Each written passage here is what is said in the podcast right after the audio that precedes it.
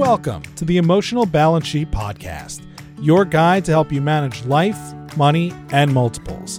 Each episode, host Paul Fenner, Tama Capital's president and founder, and the proud parent of four amazing children, including one set of triplets, will provide insights on successfully sustaining an active lifestyle, career, and family through comprehensive wealth management strategies, financial education, and lifestyle planning specific to parents raising twins, triplets, and more. Learn more, subscribe to the show, or connect with Paul at tamacapital.com. This podcast is for informational purposes only and should not be relied upon for investment decisions. Clients of TAMA may retain positions in the securities discussed in this podcast. What can an entrepreneur teach a non entrepreneur? What value could a relationship like that even bring? With an open mind, it may help you build for tomorrow. Jason Feifer is the editor in chief of Entrepreneur Magazine, but that is not who he is or what defines what he does.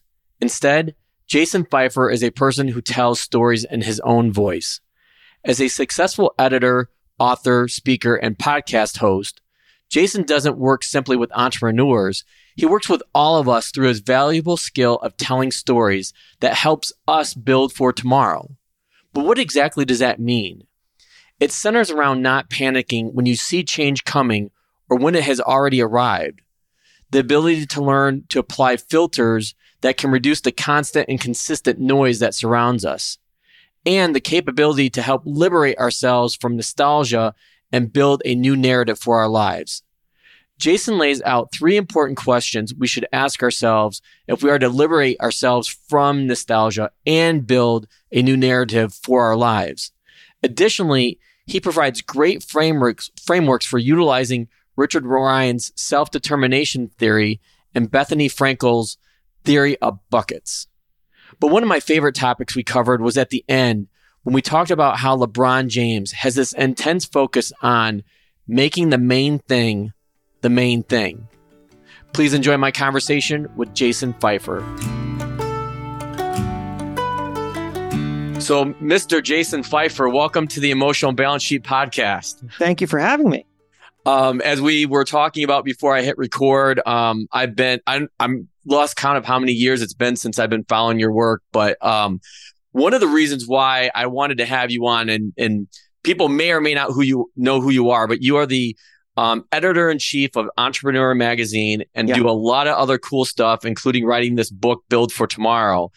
And what I, why I wanted to have you on is probably a lot of people that listen to my show aren't entrepreneurs, but I've been reading your work for so long that your um, work covers everything. And a lot of, of the people that do listen to the show are busy parents. And mm-hmm. I know mm-hmm. you're a parent, and we'll get to that uh, later on during our conversation. Um, but I wanted to make sure that that I introduced you to my audience so that they could get a front row seat into uh, into your work and what you do. So I appreciate you being on. Oh, thanks. Thanks for having me. I appreciate it. Yeah, I uh, I'm just for context, editor in chief of Entrepreneur Magazine, and I just do a ton of other stuff. I have a number of podcasts. Uh, I got this book built for tomorrow. Uh, that came out in September. Uh, do a lot of traveling, speaking, startup advising. I have two kids, as you said. So, um, and there's some some other things. So I uh, I'm overstretching myself, but aren't we all? true, true that. And so I'm going to put no, um, links to to everything you just rattled off uh, in our show notes, so people know where to find your work and how to connect with you. Because that's the that's the one thing I love about um, you, especially online. LinkedIn is how how we normally communicate with each other mm-hmm. is that you're very responsive um, to people, and uh, that's that. I don't. That's not lost on myself nor a lot of the people that follow your work. So I'm sure we all appreciate that. Oh, I I, pre- I appreciate that. I'm glad it's not lost. It's it's you know it's intentional for exactly the reason that you're just describing there, being on the other side of it. I believe that if you're going to build a community, then you need to be reachable and engaging with that community. And it's funny the the easy the easiest thing that you can do is to respond to somebody. I mean, it literally takes a second. And yet when you do respond to somebody, they they're invested in you. They're suddenly they're invested in you a lot more than they they might have been before. They feel like they have a connection to you. Um, they feel like they're a part of your journey in some way. It is really, it's a, it's you know, it's it. You got to do it one by one by one. There's no way to mass scale that, but I think that engaging with people directly is simply the easiest and best way to build long lasting fans. So speaking of engaging, we're going to talk a lot about the the Build for Tomorrow book today. Sure. And and where I really wanted to lead off with it is, um, you talk a lot about not panicking uh, when mm-hmm. change is coming. So how do you not panic when change is coming or has already arrived? Well, so the context there is that the book argues, Build for Tomorrow, the book argues that change happens in four phases panic, adaptation, new normal, and wouldn't go back. And my argument is that everybody experiences all four of these these phases. The thing that is the difference maker is that some people are able to move through them faster than others. And that is in part because that first phase panic everybody experiences it uh, right i mean you know you're i'm not here to tell you that you shouldn't panic or that you won't panic you will i've panicked but rather that I think incredibly adaptable people use that panic to drive towards the future. They what they are concerned about is that the thing that they used to do doesn't work as well anymore. And they are panicking that they don't know the answer to what is next. But a lot of other people will panic because they feel like they're losing their grip on the thing that used to work. And therefore, what they will do is try to hold on tighter to it. They will look backwards instead of looking forwards. So the panic is going to be there. I, I cannot give you any words that will remove panic from your life. But what I can do is tell you that you can utilize that in one of two directions, either backwards or forwards. So let's stay on that for a second. When it sure. comes to working through backwards or forwards, obviously we want to work forward, mm-hmm. but let me come, let me start with the backwards part. Sure. How do we, how do, how do we, and I know you probably give a few examples in the book and feel free to, to, to, to go with one, but mm-hmm. how do we not go backwards? So it starts by recognizing or at least hypothesizing what gain can come from the change. We are built the human brain to guard against loss. Decades of psychological research have confirmed loss aversion theory, which shows that people are more concerned with protecting against loss than they are with gaining something. And we will we will process things as loss, even if they are gains, which is crazy, but we do it. I, I've done it many times myself. I mean, how many times have you scored some kind of victory, but it, then you realize the victory could have been larger? and therefore you feel uh, I I I I bought I got a I got a hot tip to buy Bitcoin when it was at four thousand dollars a Bitcoin years ago, and I bought two of them, and then at um, when it when Bitcoin was at sixteen thousand dollars, I said I think can't possibly go any higher than this, and I sold, and uh, so I made money, right? I made actual yeah. money but then, of course, it went to like sixty thousand dollars a Bitcoin, and I I experienced loss. All I could do was focus on how much money I could have made. I felt like I had lost imaginary money that I never made by because I I sort of was counterfactual thinking, and I I was comparing my own reality against what could have happened. So that is what we need to do is recognize that our natural instinct is going to be to identify loss. That when change comes, it is going to make us feel like we do not have access to the thing that we were comfortable with from before.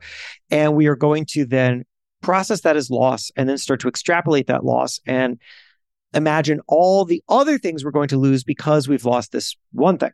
Right, I lost this, therefore I'm going to lose this. Therefore, I'm not going to be as relevant. Therefore, I'm not going to understand this. Therefore, nobody's going to want to talk to me. And instead, what we need to do is start to hypothesize gain. What does the gain look like that's coming out of this thing that's happening now? Some gain will come, I guarantee it. So the question is, what is it? What can you learn? What are you better positioned to do? Who do you know now, or whatever the case is? And then start to start to ask yourself questions like, what am I doing? Like, like what habit or skill am I learning as a result of this new thing? And how can that be put to good use? Once you're able to start focusing on what potential gain can come out of a shift, you can start to explore those options and see which one is actually going to drive new value for you. does that take some of the fear out when you start exploring those various options? I think it does because it gives you something to do. Right? I mean, so, so much of the challenge here is that when when change happens, um, whether or not we initiate that change ourselves or not, we we almost feel like we're throwing ourselves into a fast moving moving river, and the the river's going to take us where it's going to take us. That's how it feels, and as a result, we feel like we have lost a sense of control. We have lost some autonomy, and we need that. We need that sense of control. We we need that sense that we have a choice over what happens next. If we don't have that, we are dissatisfied. And so when you start to hypothesize gain, one of the most important things that you're doing is just putting yourself back in the driver's seat. If I have three ideas on how I could take what's happening to me right now, some kind of change happening, and and do something productive with it, well, that gives me something to do. It gives me something to test. And that by itself is incredibly, incredibly valuable. You know, there, there is, I mean, just to bring in another uh, another kind of tenet of psychology is is um uh is um oh, oh my gosh now i'm blanking on the name of it. It is uh, self-determination theory. Self-determination theory. Ryan um um professor ryan from uh university of rochester right? Uh behind self-determination theory? Yes. I richard ryan. Richard ryan yep maybe um uh I don't think is one of the the the creators of self determination theory, but maybe is a um, active proponent of it. Uh, self determination theory. I'm looking it up to see. Uh, was um oh oh Richard Wright. You're right. You're right. I take it back. I take it back. Yeah. Um, uh, I've, I've wrote, reached out to him because I wanted him. To, I wanted him on the show too. oh, really? Oh, Edward. So it was Deci and Ryan. Edward Deci, Deci and, Ryan, and, yes. and, Richard Ryan wrote uh, a book called Self Determination and Intrinsic Motivation in Human Behavior. And uh, so, right. So what they argue is, which I guess you're familiar with, is that uh, is that basically people need three things in order to be happy. What they need is autonomy, competence, and relatedness, which is to say, uh, they need to have a feeling that they are um, that they are uh, in control and and um, and um, left to make decisions. That they have competence, that they have a, a, kind of some some level of mastery over the thing that they're doing, and relatedness, that they feel connected to other people. And I, I it's, it's such a brilliant framework because every time that I have thought back to when I have been dissatisfied in my life or my career, I think. I, I can recognize, oh, I didn't feel like I had autonomy in that moment. Uh, I didn't feel like I had competence in that moment. I mean, I, I could think back to a magazine that I worked at that I was deeply unhappy about. And uh, why why was I unhappy there? Uh, the reason was because I didn't. I had two bosses that couldn't agree on on um, what they wanted in the magazine, which meant that I never felt competent because I never felt like I could understand what they wanted, and therefore all my stories were rejected or they were they were edited to death or something, right? And and then also I didn't feel like I had autonomy because I was basically doing somebody else's thing. And then because I was dissatisfied in those ways, I really didn't have relatedness either because I didn't know how to connect with my colleagues because I was so dissatisfied. And so when we can give ourselves those things back, uh, eh, we start to put ourselves back in the driver's seat. I mean, to bring back what I'm talking about is trying to recognize and identify gain. When you recognize and identify gain, you're moving towards something. You're giving yourself some level of autonomy. Now you are in control of what happens next.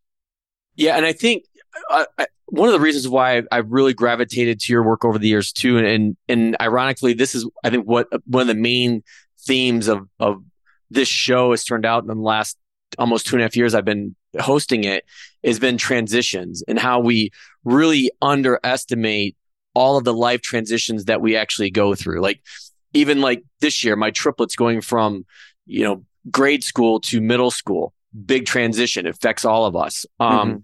and what I, what I really find in your work is that you're able to help identify again what some of those life transitions are and give some concrete ways of like how to get through it probably one of the best examples that you talk about or have walked people through is like career transitions. Like when you get let go of a job, mm-hmm. um, you know, uh, for most of us, that's our, our livelihood, our friends, a lot of relationships yeah. are wrapped, wrapped up in that. And we lose that sense of autonomy. The, the things you just mentioned with the self determination theory. Um, yeah. What I guess where I wanted to go with that is when you're dealing with these these life transitions that seem like they are constantly thrown at us, um, again, it kind of goes back to to panicking. How how do you, from um from your research on this topic, be able to pull the the the curtains back and help identify, you know, what's important, what's not important? So I think it has to start by recognizing what your core transferable value is. You just described being laid off from or fired from a job and then feeling totally disoriented. And the reason that happened, I mean, there are a lot of reasons that happens, but I think one of the core ones is that we identify so closely with our work so that we shape our identity around the tasks that we do or the role that we occupy. And the problem with that is that those things are so changeable. Uh, it doesn't all might only it might just be one person above you who decides that you don't belong there and then uh, your whole identity gets ripped away. I mean that's a very unstable place to be. So how instead can you start to understand the thing about you that does not change in times of change? I argue that everybody should have a mission state for, a statement for themselves. And that mission statement should be a short sentence that starts with I, in which every word is carefully selected because it is not anchored to something that is easily changeable. What is that? Well, for me, my sentence is not, I am a magazine editor. That is very easily changeable. All it takes is somebody else at Entrepreneur or somebody above me at Entrepreneur CEO or the president to say, I don't like this guy anymore. And then that's it. Uh, my identity is not I am a book author or I am a podcaster. Those things are changeable. Or maybe I make a podcast and nobody wants to listen to it. My idea is here's my here's my mission statement for, for myself. I tell stories in my own voice. I tell stories, stories, not magazine stories, not podcasts, not books, not whatever. And then in my own voice, which is to say, I am setting the terms by which I am operating. I have reached a point in my career where I'm not interested in carrying the ball for someone else. I am interested in defining things myself. I have this exercise that I walk people through when I give talks. Uh, you know, a, a, a, company will hire me to come in and talk to their team um, as they're in the midst of a transition. And I present them with this and I tell some stories about people who've gone through it and myself and how I got to that mission statement for myself. And then I give them an exercise. And it is fascinating to hear people's thoughts afterwards. They all come up to me at all, at all levels, right? Um, from junior folks to very, very senior folks. And they've thought about it and they have some answer, right? And their, their answer is is awesome, right? Their answer is always, um, uh, I help teams, uh, you know, a- achieve the, the, greatest possible outcome. Um, I uh, I am a solver of complex problems, or wh- whatever it is that people say. And once you recognize that in yourself, you have given yourself unbelievable freedom to articulate your value in endless possible ways. So you got laid off from that job. Okay, well, that job was just one articulation of the thing that you're really, really good at. Now it's time to find another one and, and maybe an upgraded one. Maybe there were things about working at that job that you weren't actually all that happy about. Now you get to hit reset and take a little more control and shape things based on who you are now rather than who you were a couple years ago when you got that job. And you're going to do it guided by the mission statement that you have built for yourself.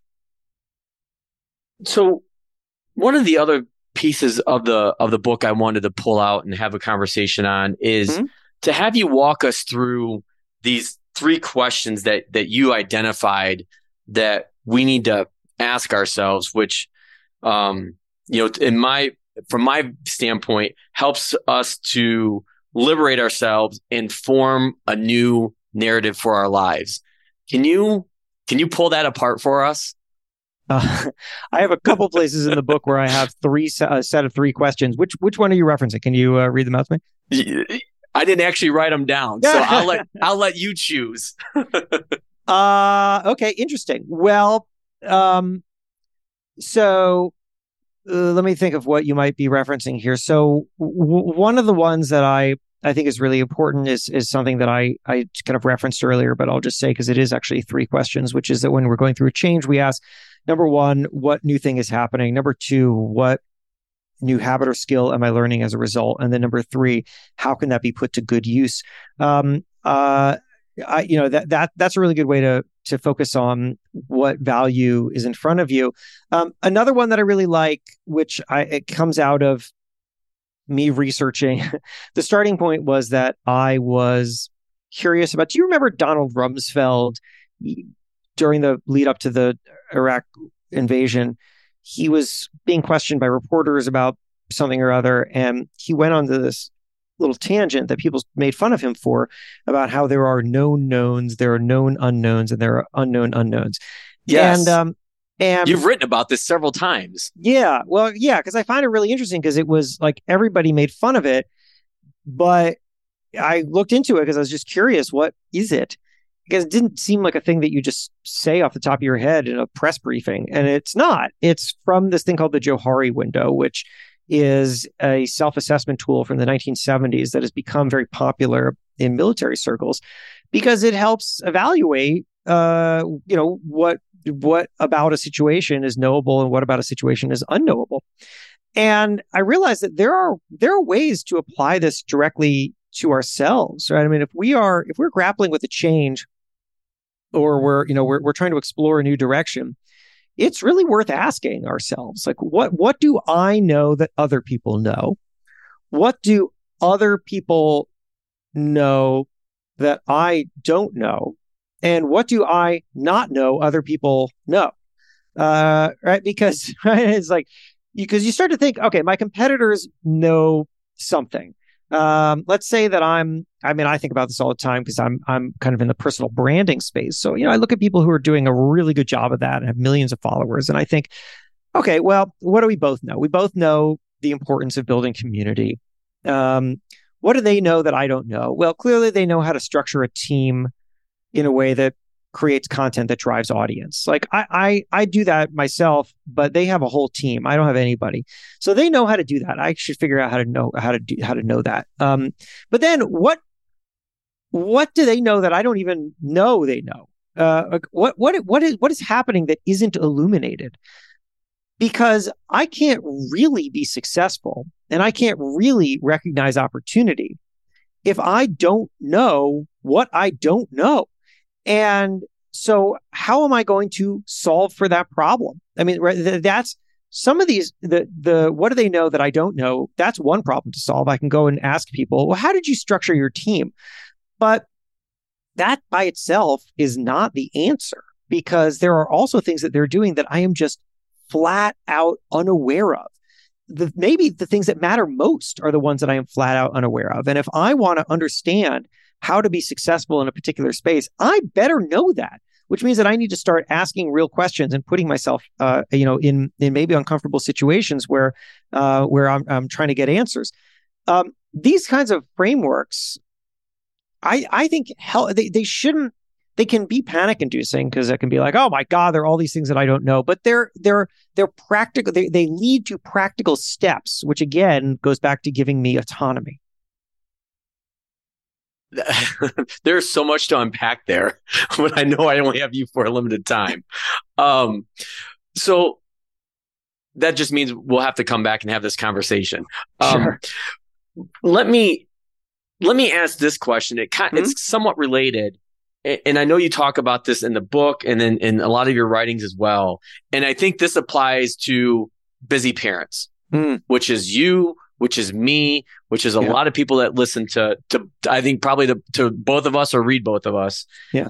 It, which is how can we help ourselves filter out the noise that constantly surrounds us? Well, it's a really uh, good question and a hard thing to do. It's easier to talk about than it is to do. The very first thing that comes to mind as you ask that is this conversation that I had with Bethenny Frankel years ago. Bethenny Frankel being a former Real Housewife Yeah. who then started Skinny Girl and has just built a whole lot of very successful brands. And we were talking about time management. Um, she herself is is also a parent, and she was telling me how she's like to think she's she's she's come to this way of thinking about time management through what she calls the theory of buckets. And the theory of buckets is that you can have a unlimited number of buckets in your life, but you have a fixed amount of water with which to fill the buckets. So, how do you want to distribute that water? Right? You could have 30 buckets, each with a tiny amount of water in it. Or you could have four buckets that you're filling close to the top. And you know what she said is like, look, I, I, she you could spread yourself really thin. You could spread that water out, but like if you're just putting a little bit of water into all these buckets, the buckets aren't getting you anything. They're not really driving any significant opportunity. They're not. You there's nothing to build upon. It's not making you money. So one of the ways that she thinks she she has been successful is by eliminating buckets by just thinking about what is it that I shouldn't be doing right now that is taking some of the water that really belongs somewhere else. And that's a really nice way to think about it. And I, I mean, I certainly, uh, I'm, I'm, often in, in, situations where I'm, you know, I don't know, I'm working late at night or like last night, my my wife and my son were watching uh, Wednesday, which is what all the kids love, and um, and I wasn't down there with them. I was up in my home office, uh, like working, and um, and part of that is, frankly, I just I don't really care that much about television, so I don't really want to watch Wednesday. But I was missing out on the, you know, sort of bonding moment, and um, and and I definitely was thinking at the time. I was like, you know, I'm doing a whole bunch of stuff that possibly doesn't matter right now, right? Like some of it matters, but some of this stuff I'm engaging with, or I'm working on some project that's probably not going to go anywhere, or like I've, because I've been doing this for a long time. And like, what would happen if I just eliminated some of this stuff uh, and and and freed up time that I could I could use in more valuable ways? You know, just listening to you talk about that and going back to the point that you made earlier about having your own mission statement, you, that's one of the pivots that that I've made as a financial advisor and working with the families that I do is when when I start meeting with a new family or even, you know, existing families and I'm putting together, you know, their wealth management plan, if you will. Most people have uh, this stereotype of financial advisors all about numbers, picking stocks, mm-hmm. whatever. Mm-hmm. And I've really tried to reposition myself and look at, okay, let's define what is your family, what's your family purpose or yeah. ideals? And then below that, well, what are the objectives you want to achieve? And then below that, your action items. So what, what I found, and I think what you've laid out, which is why I wanted to have you on and uh, like, I think people like the show because the, the people that come on, such as yourself, give concrete action items that you probably gave four or five things that people could take away and do things in their lives today and start making a difference. And I think one of them is this tying back to if I've got my purpose to line right, then I know what buckets to fill. Yeah. Yeah. I think that's I think that's a really nice way to um to apply that because I mean the the mission statement is the source code and everything that you do should flow from the direction that you're giving yourself and if you do that then you will maximize the thing that you're most focused on because you understand that it matters. Uh, uh, uh LeBron, I, I, had a friend who worked with LeBron James, um, and he said LeBron would always like to say, "Make the main thing your main thing." and uh, uh, or make your main thing the main thing, whatever it was, something like that. And um, right, and it's like you know, for LeBron, that's basketball. Like every opportunity flows from him being really good at basketball, and so he's going to make sure that that main thing is his main thing. But what is it for? What is it for someone else? Uh, everyone's got a main thing. And if you can make your main thing your main thing, then you make sure that your priorities are set. So I promised you that I would have you out of here in 30 minutes. So I've got I've got one last question. I've got sure. one minute. So good luck trying to answer this one. Oh boy, in a minute. Which is, um, I know you're the father of of uh, two young boys, and I yeah. this is my closing question. I ask all my guests that are obviously parents. But what is the best thing about being a parent? uh my boys are young, so I feel like you're gonna have to uh, come back to me later, and I'll maybe I'll have maybe I'll have some clarity of mind. Um, uh, you know, I'm gonna I'm gonna answer this from a work perspective. Um, I was worried that having kids would would um, make it would s- sap my time and energy such that I was not able to advance my career. And it, you know, I'll be totally honest with you because I'm sure it'll ring true to um, every ambitious person who has kids. Uh, there are plenty of times in my life where I am frustrated that I'm not able to do something um, or do or or give as much attention to some work oriented thing because the kids take up a lot of time. Um, but what I have found is that uh, the the the fact of it is that my career has advanced rather significantly since I've had kids, and um, and I think that that's in part because uh, what what having kids does is it it really forces you to prioritize and to structure your life in a way that you didn't have to do before, um, and um, and that that is a, that's pretty clarifying for every part of your life. Um, I think it goes back to what you just said, making the main thing the main thing, right. and kids become a filter. yeah, yeah, totally true.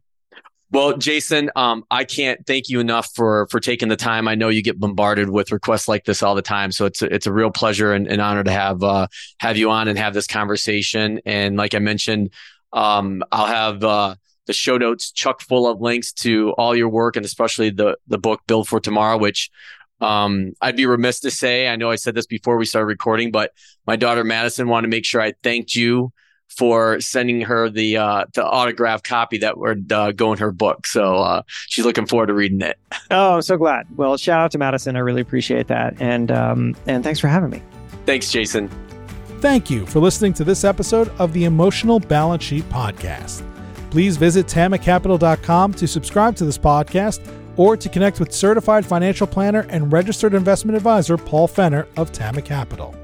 And please join us again next time on the Emotional Balance Sheet Podcast.